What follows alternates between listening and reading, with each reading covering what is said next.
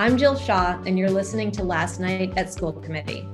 Ross Wilson and I are here to summarize for you what happened last night during Boston Public Schools School Committee meeting.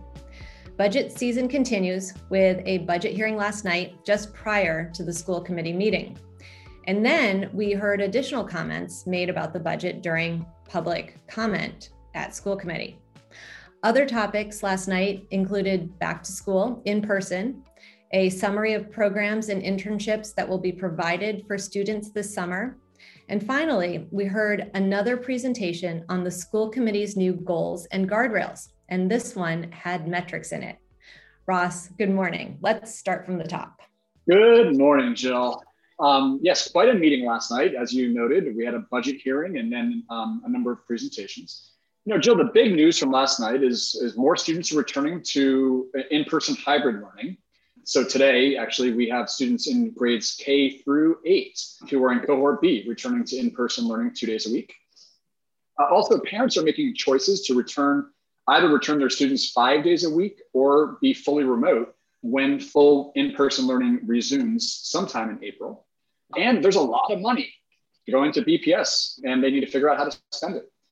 It's, it's really true, Jill, that there is a historic budget in Boston this year. The total general fund budget that is being presented to the school committee for a vote next week is, is about $1.3 billion. Yeah. And there's at least you know an additional few hundred million dollars that are going to be made available through federal recovery efforts in the coming weeks. So there's this there's a lot of money coming to BPS. And, and Ross, the the money that's coming from the federal government has a cap on it in terms of time, right? It has to be spent over three years, I think. That's correct, Joe. We talked about a little bit about this in previous podcasts where we've said there's 123 million additional dollars coming to BPS that needs to be spent in three years. Well, that is true. And there's another bucket of money that's coming to BPS that that may be more than that 123 million for recovery efforts again sunsetting after three years right so so clearly you know this is a time for bps to make investments that are going to have long-term impact on the students of boston the district hasn't really outlined what those investments are and has instead sort of indicated those, there's going to be a future engagement process about how to use the federal money wisely.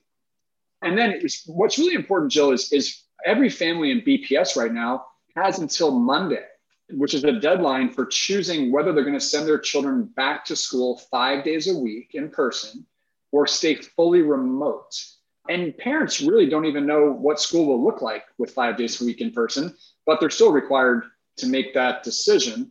And it's important to note here the State Department of Education is requiring all K to five students to return to in person learning or be fully remote by April 5th. Students in grades six through eight must return by April 28th, and then high school students sometime this spring.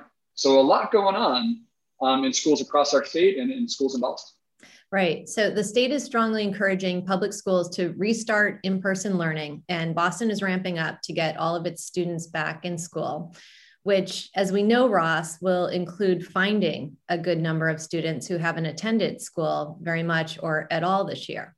Now, the school committee meeting started actually that before it started there was discussion about the budget in the budget hearing meeting and it took place right before school committee started so we were listening in. City councilor and candidate for mayor, Michelle Wu, offered these comments.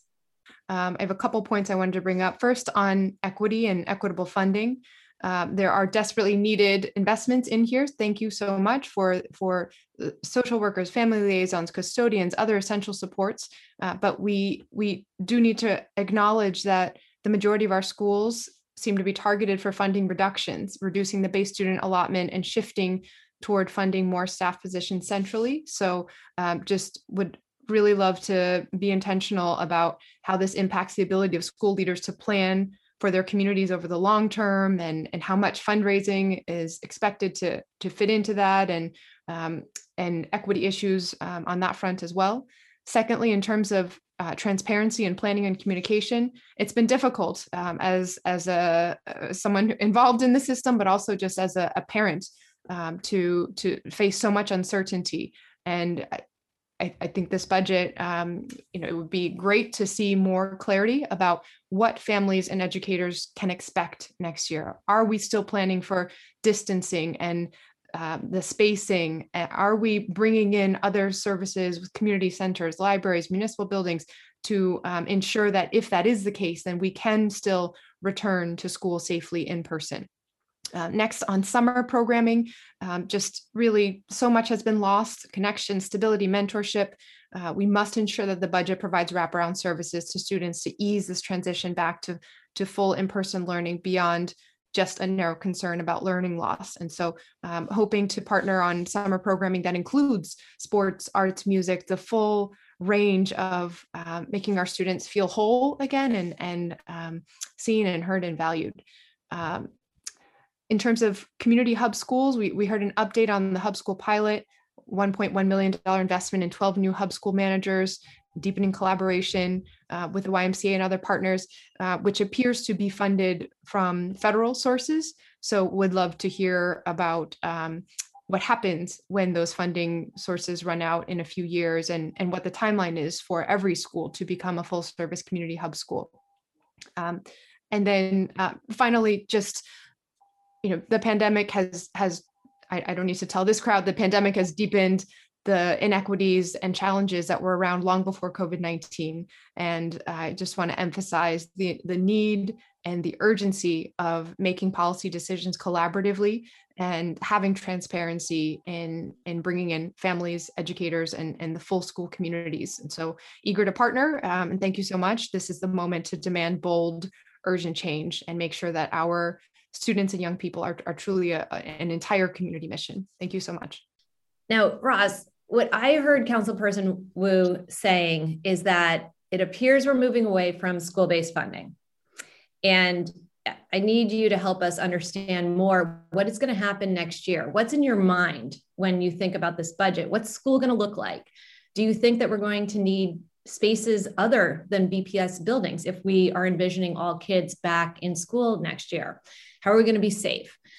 Then she flipped to summer. And she talked about how are we going to regain momentum that has been lost uh, and asked that school committee had not acknowledge that all of our families and students have lost some sort of you know progress in some way this year.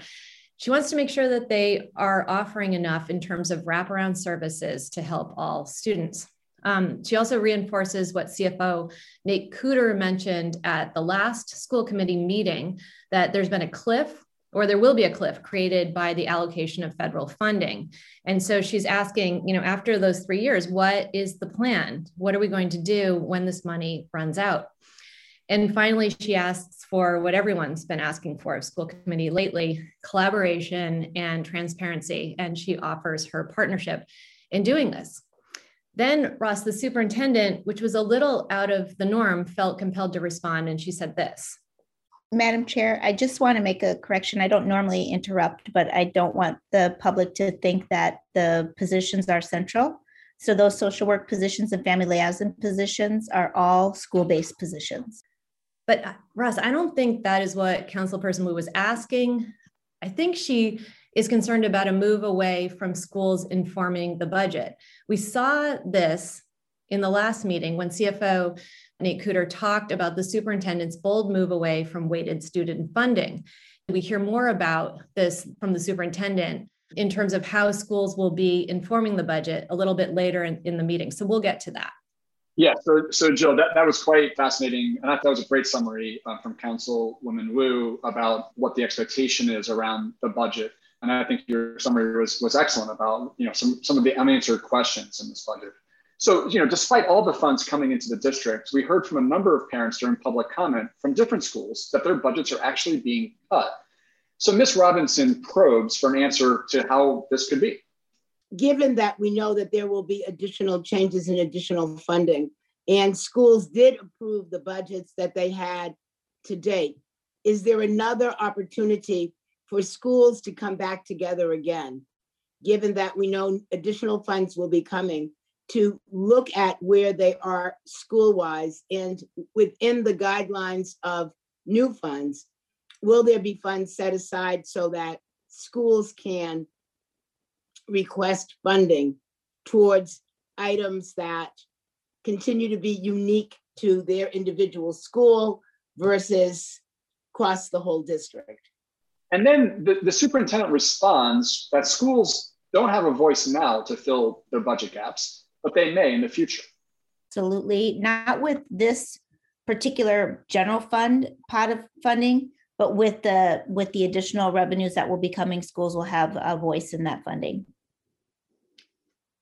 Okay, so at what point would that, so that would not be coming with the, the CARES money? Yes, with the CARES funding, with the, well, we have two, we have the funding now, the one twenty-three million that needs to be allocated out. A lot of that will go to returning strong and, and a lot of health and safety pieces. And there may be some school funding that will go.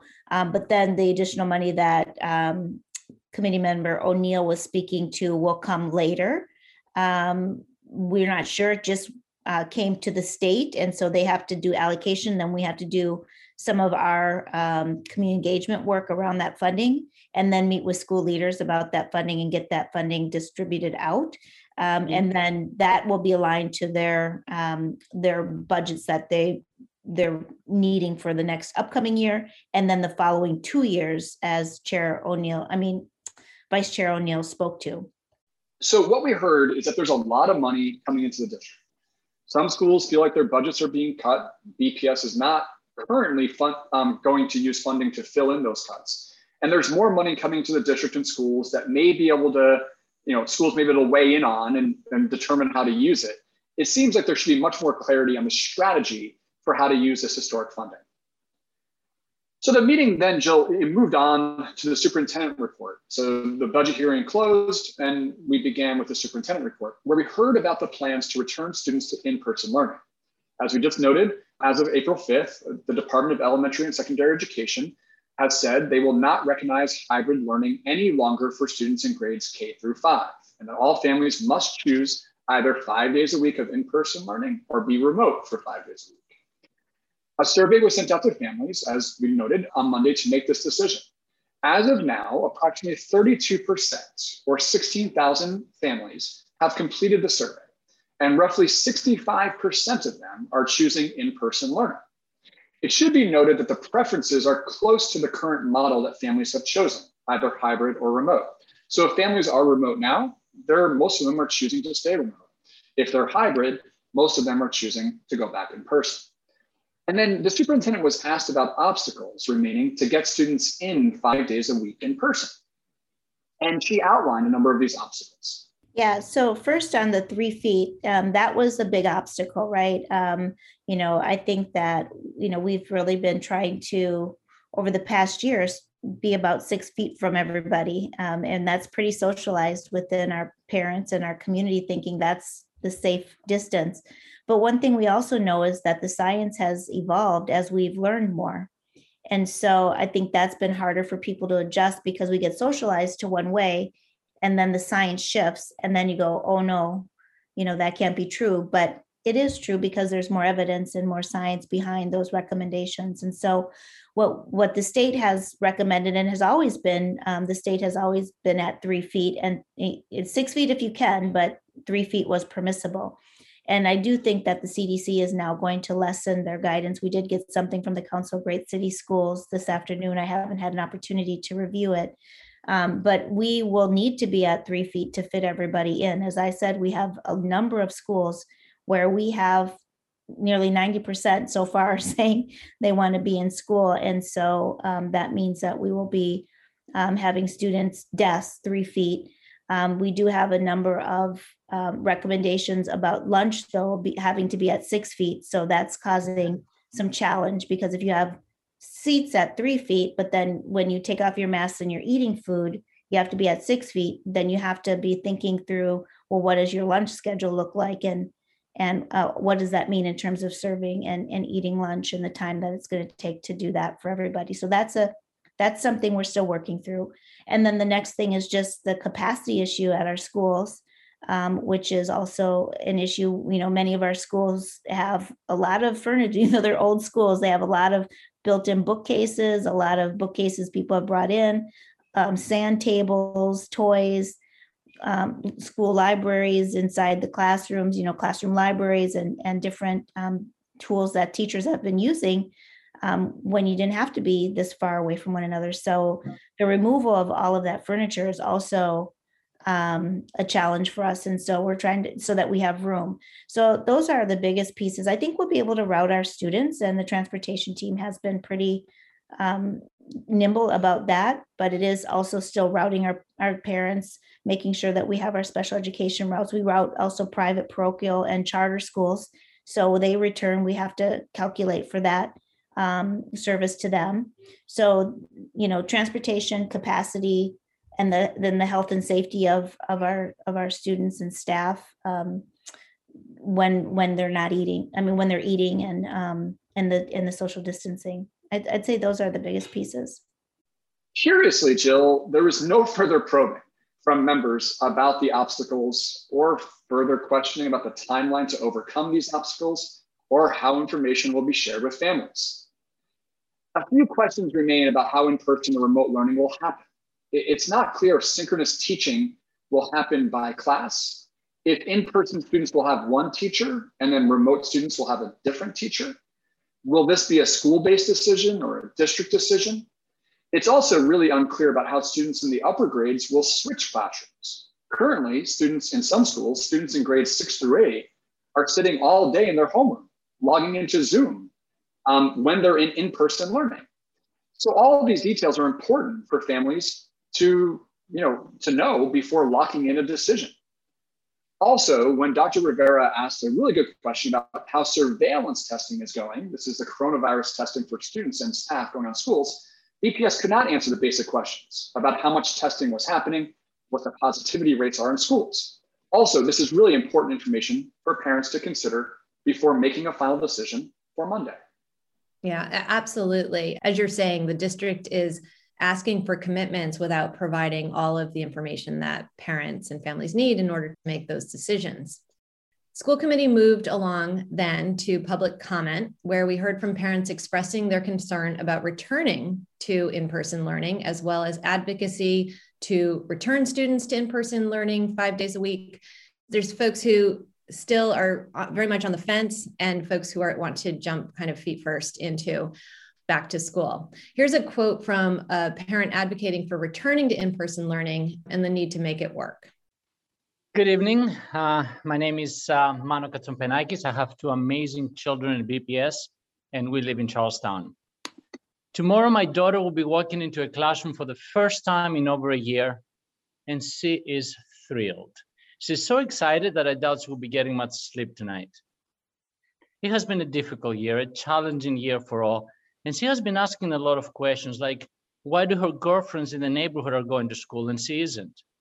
Why do her opponents in hockey from the surrounding towns are going to school and she, and she isn't? Why do her cousins and friends in Europe are going to school and she isn't? She got a haircut a week ago at a hair salon across the street from what looked like an abandoned building, her school. I was terrified of the obvious question that was in her mind that afternoon, not because I cannot answer. I don't want to answer. I don't want to talk to her about a mayor that was a possible appointee to lead the United States Labor Department and obviously wouldn't go against the major union. That union's leadership that decided to capitalize on that weakness and in the process confused wants with needs and priorities. A city council that, according to many of its members, had no say in this. School and public health committee members appointed by the mayor, and as a result, powerless at best. I don't want to tell her all that because I still believe in public education and I want her to believe in it too. 30 seconds. Mayor Walsh, Councilwoman Janey, Ms. Tang, Madam Chair and board members, enough. Let's put it all behind us and try to salvage what is left. Dr. Cassellius, a lot of amazing things were accomplished, no argument. But it's been a year. No more excuses, no waivers, no more confusing surveys. Our kids belong in a classroom five days a week. Make it work. I know I'm out of time, so I'll close with this. Miss H and Miss K, my daughter's incredible teachers, made it work. Thousands of households across our great city made it work. It's been over a year. Make it work. I still believe in public education too. This parent outlines the political structure that incentivizes a sort of go along to get along strategy. The parent notes clearly that what we've been experiencing with this school committee over the last year or longer, mm-hmm. members have been socialized to not rock the boat, to not push when they get a non answer from BPS. Is it because they fear they're going to be removed from the committee? With an increased call for an elected school committee with accountability, I wonder if members will now probe harder, will ask harder questions, will demand answers, and will ultimately be more bold. Yes, Ross, that's a very good question. So then we heard from another parent who was also advocating for in person learning. Good evening. My name is Lindsay Pachano of South Boston, Perry School Site Council, Voices for BPS Families, and a mom of three children in grade three, grade one, and K1, one of whom has ADHD. I am also one of the 865,000 women in the US who was forced to leave the labor force in 2020 to be a full time caregiver, more than four times that of men. Today, March 17th, would have marked my 19 year anniversary at my dream job. But instead of celebrating this accomplishment at the dinner table with my family, I'm pleading for you to put Boston families and children before politics. Everything from the BTU bargaining agreement has been met, from school days reduced to 170, HVAC and air quality testing, to allowing BTU members to bring their children to work with them. The BTU has had every demand met and even more with their well deserved vaccine clinic that wasn't even in their agreement. They have won, so we can understand why they post fear mongering on social media saying it's not safe to return full time. Phase three to return in the fall was delayed by 136 days due to rates above 4%. Children weren't inside a classroom for 353 days. However, teachers continued to do an exceptional job through a computer screen day in and day out. The hybrid return to school on March 1st exceeded expectations on so many levels. The children are so hungry to learn and socialize. However, it has made the remote days that much more challenging now that they've had a taste of the real deal. Our resilient children have now become disengaged and frustrated and are brought to tears on a daily basis. Teachers cannot continue this hybrid model either. Boston rates are below the agreed upon 4% threshold, and the CDC is changing its guidelines to three feet apart. Our children have been watching their private school neighbors attend in person local Catholic schools five days a week for seven months. Where is the equity? What message are we teaching our children? You have had over a year to figure out your plan for transportation. You still have 19 days to remove furniture. We are on our hands and knees pleading with you to follow the science and your conscience and not the politics. Please, please, please do what you know is right by giving our kids their civil right of a full-time in-person education starting April 5th. School is essential. Thank you for your time and everything you've been doing. Wow, what, what another you know really powerful statement talking about the effects of this year on her family. Yeah. And we heard from the chair of the special education parent committee reacting to the school committee's goals for students with disabilities. She was advocating for more comprehensive goals for students with disabilities to ensure that they're in appropriate placements and least restrictive environments and that students with disabilities are making progress towards their IEPs, their individual education plans. And we also, Joe, we, we heard of this issue of the Horace Mann School, and this is like we hear this yeah. week in, week in and week out, yeah. where the the representatives of the Horace Mann School for the deaf are saying, "Hey, we would like a building." You know, they, right. they they literally have no swing space for their school. They don't know where their students will be next year. This is one of the oldest schools in our state for or in the country for the deaf and hard of hearing, and they don't have a home. Um, and they also don't have a, a, principal. Their principal resigned and, and there is no leader in the school. So I hope this issue is addressed sooner than later. And lastly, Jill, we heard from a couple of students, including a former uh, student representative on the school committee, Mr. James, expressing their discontent with the committee and the lack of student input and voice in decision making. After the public comment, we moved on to the first of two reports, which was covering the plan for summer. First and foremost, this is big news. Um, there's going to be in-person learning opportunities for up to 25,000 students this summer. We're thrilled to share that this year we will have the ability to convene in person for summer programming. Families can plan to have summer learning opportunities beginning on July 6th through August 6th, with some of our programs beginning July 12th and running through August 20th. You can plan on hearing from us to ask you specifically what program you're interested in registering for beginning in April when our Summer Stuff website will go live. Dr. Coleman uh, probed a bit more to find out if there are enough seats for every student who truly needs one. So I apologize for asking, you know, moving towards a um, what could be seen as, as a negative request. In that, what I would I love to see all the work that's being done, but I also would like to get a sense of who we're not meeting. Right? What's the what, what's the real need? What percent of our kids have needs that could be in the program and are not? and want to have a sense of that delta.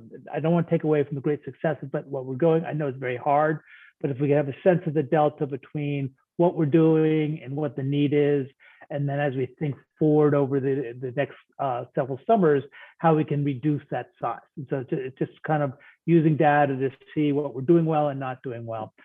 And the superintendent responded. It's a good a good reminder, Dr. Coleman, of the planning that needs to go in place to ensure that we have great equity across our schools and great opportunity for every student that needs it. We are striving to meet the need of every student that needs summer learning. That's our that's our goal is to make enough slots available to match the demand um, out there for families that need to have this kind of care and um, students who need to have this academic boost. We think this is one of the most important summers ever to offer summer learning for our kiddos. And Dr. Coleman tried once more uh, to get his question answered to no Hmm. avail. Right. And because we believe you and we know you're working very hard to do that, uh, we also need to be clear about what more resources we may need so you can help fill that gap. So knowing that gap will help us uh, identify uh, uh, resources to meet them. Jill, this is a good example of a clear question and a non-answer from BPS. If you are listening closely to school committee meetings, you will find that every meeting is full of these exchanges. We're probing questions from some members of the committee and non-answers from BPS, and a complete lack of follow-up from members to get the answer to the question that they're asking. Right. Lastly, Jill, Chairman Oliver Davila asked, asked about the strategy for ensuring that all students have a summer plan and whether the district will be targeting students. Ms. Zayas responded about the plan to ensure every student has a plan. Two things. One is you talked about all students having a plan. So I'm hoping like all students in our district have a plan and that each, you know, school, each school leader has um, been in touch with families and that they know what that student needs and every family knows what options are out there. So that's one question. And then my other question is, um, is it self-selecting or are we looking at, and maybe it goes back to Dr. Coleman's earlier point, are we are we targeting some students who we've seen who like aren't attending as much or just have kind of fallen off the fray? So I'm just wondering how that works. Thank you for those great questions, um, Madam Chair. Um, the first question about all students having a plan, our hope and goal and what we're working on constructing right now is a registration system that'll connect to our panorama um, system for student success that'll allow us to track an actual plan for every single student.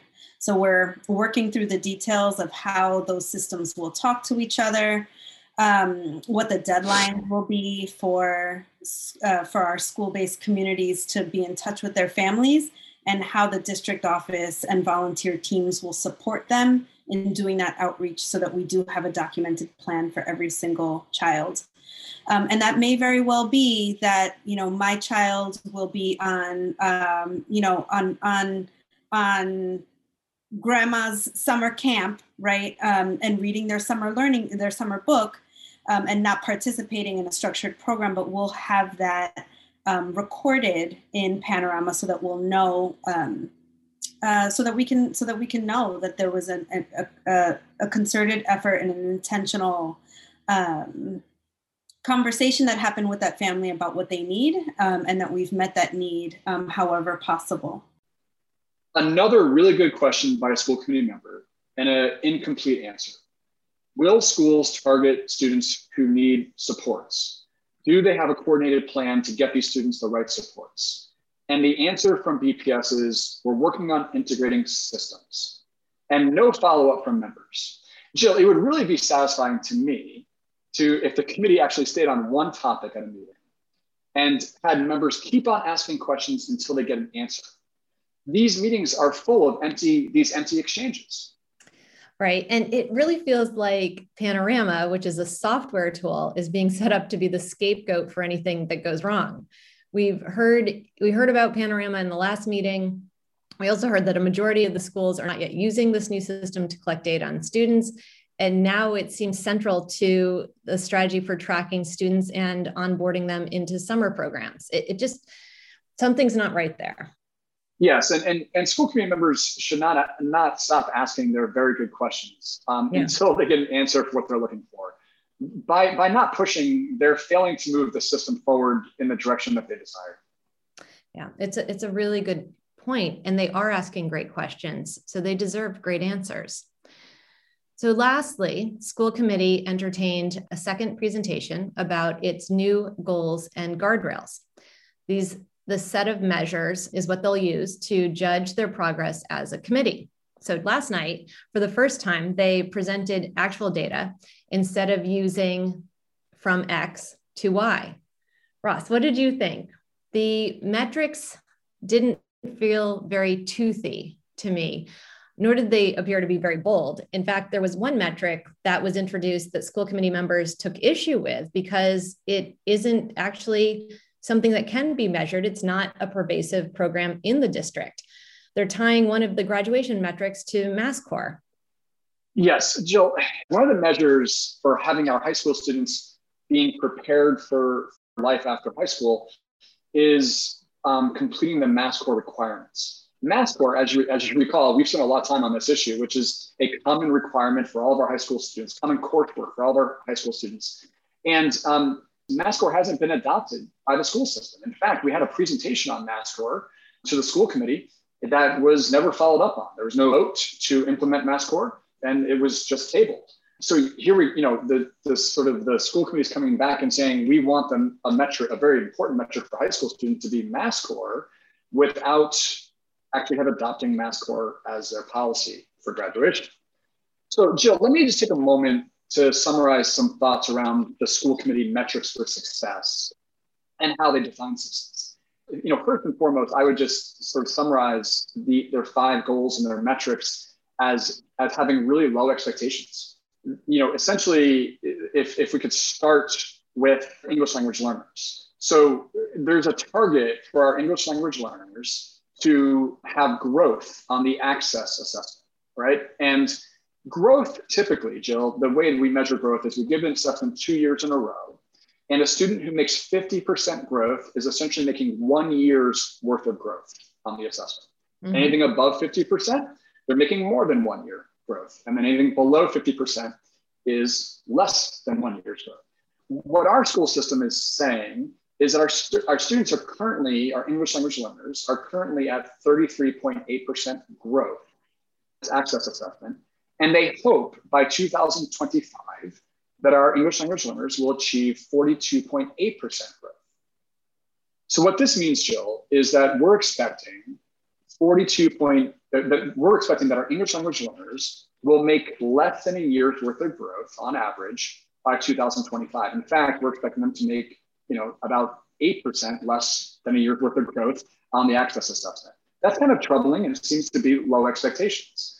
On the students with disabilities goal, essentially this is about 50%, again, another growth percentile on MCAS, ELA, English Language Arts, MCAS. And so basically what the district is saying is that we want students with disabilities to be making about a year's worth of growth, a little more than a year's worth of growth on the MCAS this this goal again is very much incomplete. You know our students with disabilities range from so many different types of, of needs and disabilities in our school system what we should be saying is that our students with disabilities will meet all the goals on their ieps that are outlined for them which are very clear goals for each student in the least restrictive environment possible right so we should be talking about ensuring that our students with disabilities have access to least restrictive environment which is a federal law and that they're meeting the goals on their IEPs. This sort of made up goal around 50% growth or 56% growth by 2025 for ELA students with disabilities is really a narrow goal that doesn't represent the interests of our students with disabilities. And then, Jill, I just want to move on to there's there's three goals for eighth grade, and essentially these are raw scores for students on MCAS. So they in eighth grade, the district is sort of saying we want our students on ELA, on math and science MCAS to meet this raw score on average, right?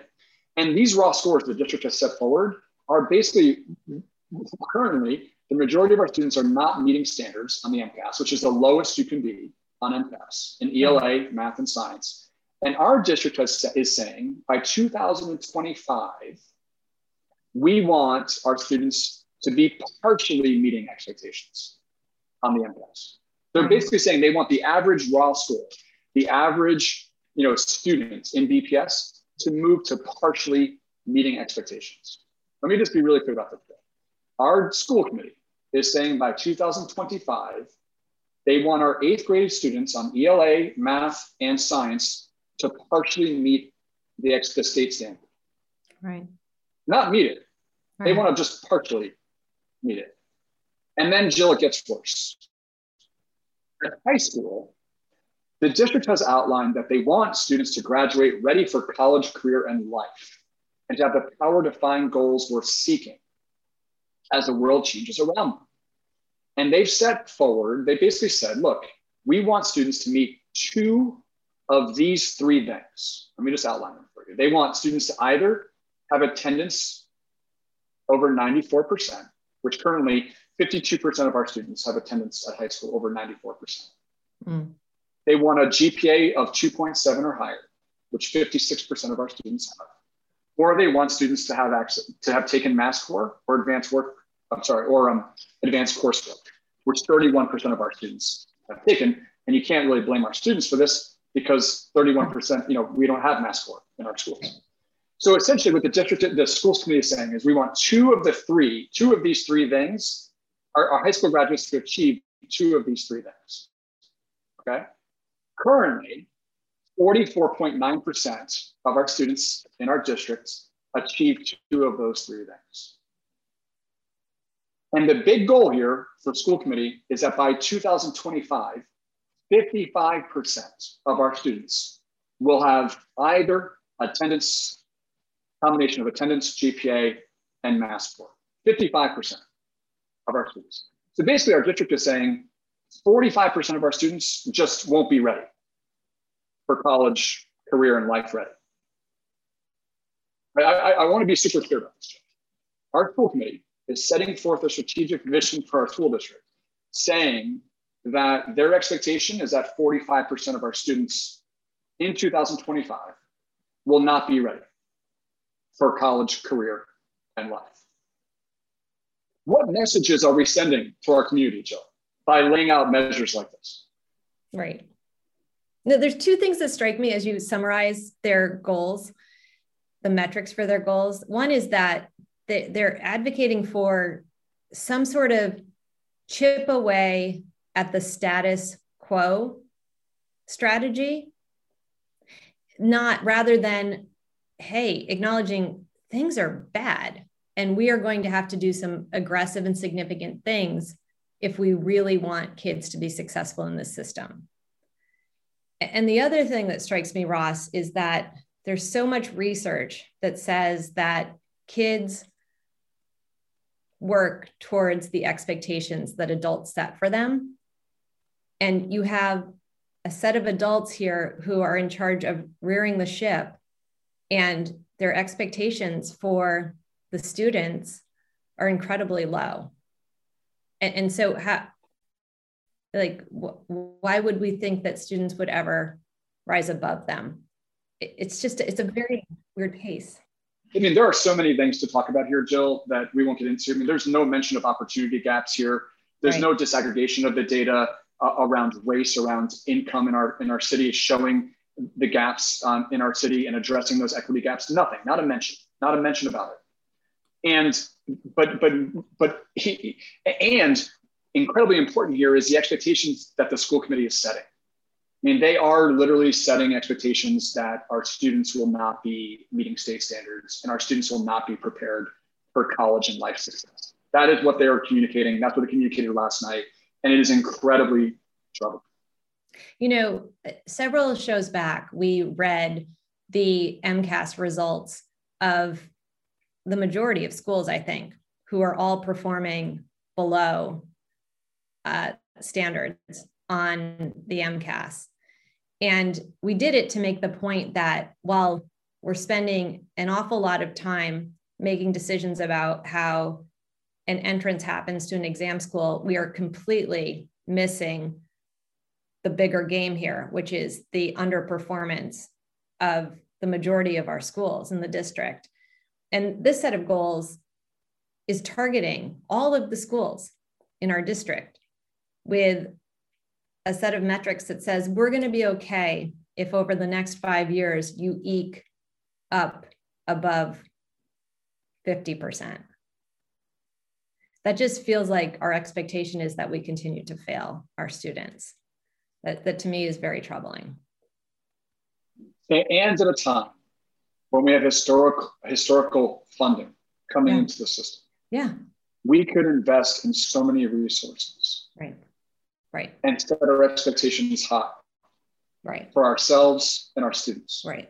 And yet, and yet we have no plan yet for how we're going to spend those resources. And we've set incredibly mediocre to low goals for the students in our city. Right, right. So we are left with the following questions, many questions, but here are some of the questions that we are reflecting on after this meeting. Do teachers have what they need to teach simultaneously as more students go back to school in person each week? And while some families choose to stay remote until the end of the year. What will five days a week of in person or fully remote learning look like across all grades? Will students have dif- different teachers? Will students be able to switch classes in, uh, in person at the upper grade levels? What happens if a family wants to switch from in person to remote learning or vice versa? How will the obstacles the superintendent outlines be resolved? Will the district apply for a waiver from the state?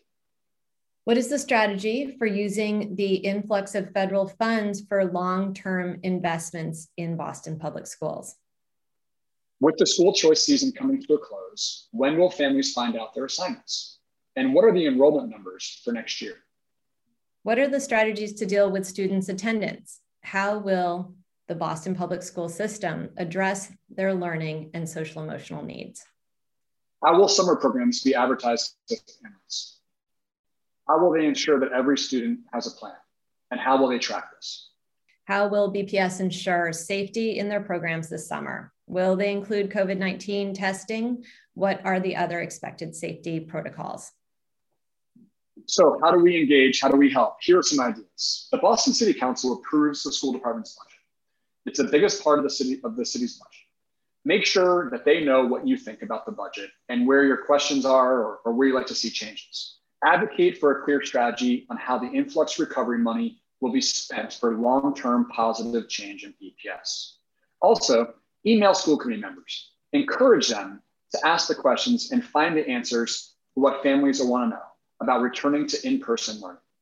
And lastly, attend an exam school task force uh, uh, committee meeting. These happen every Tuesday at 5 p.m.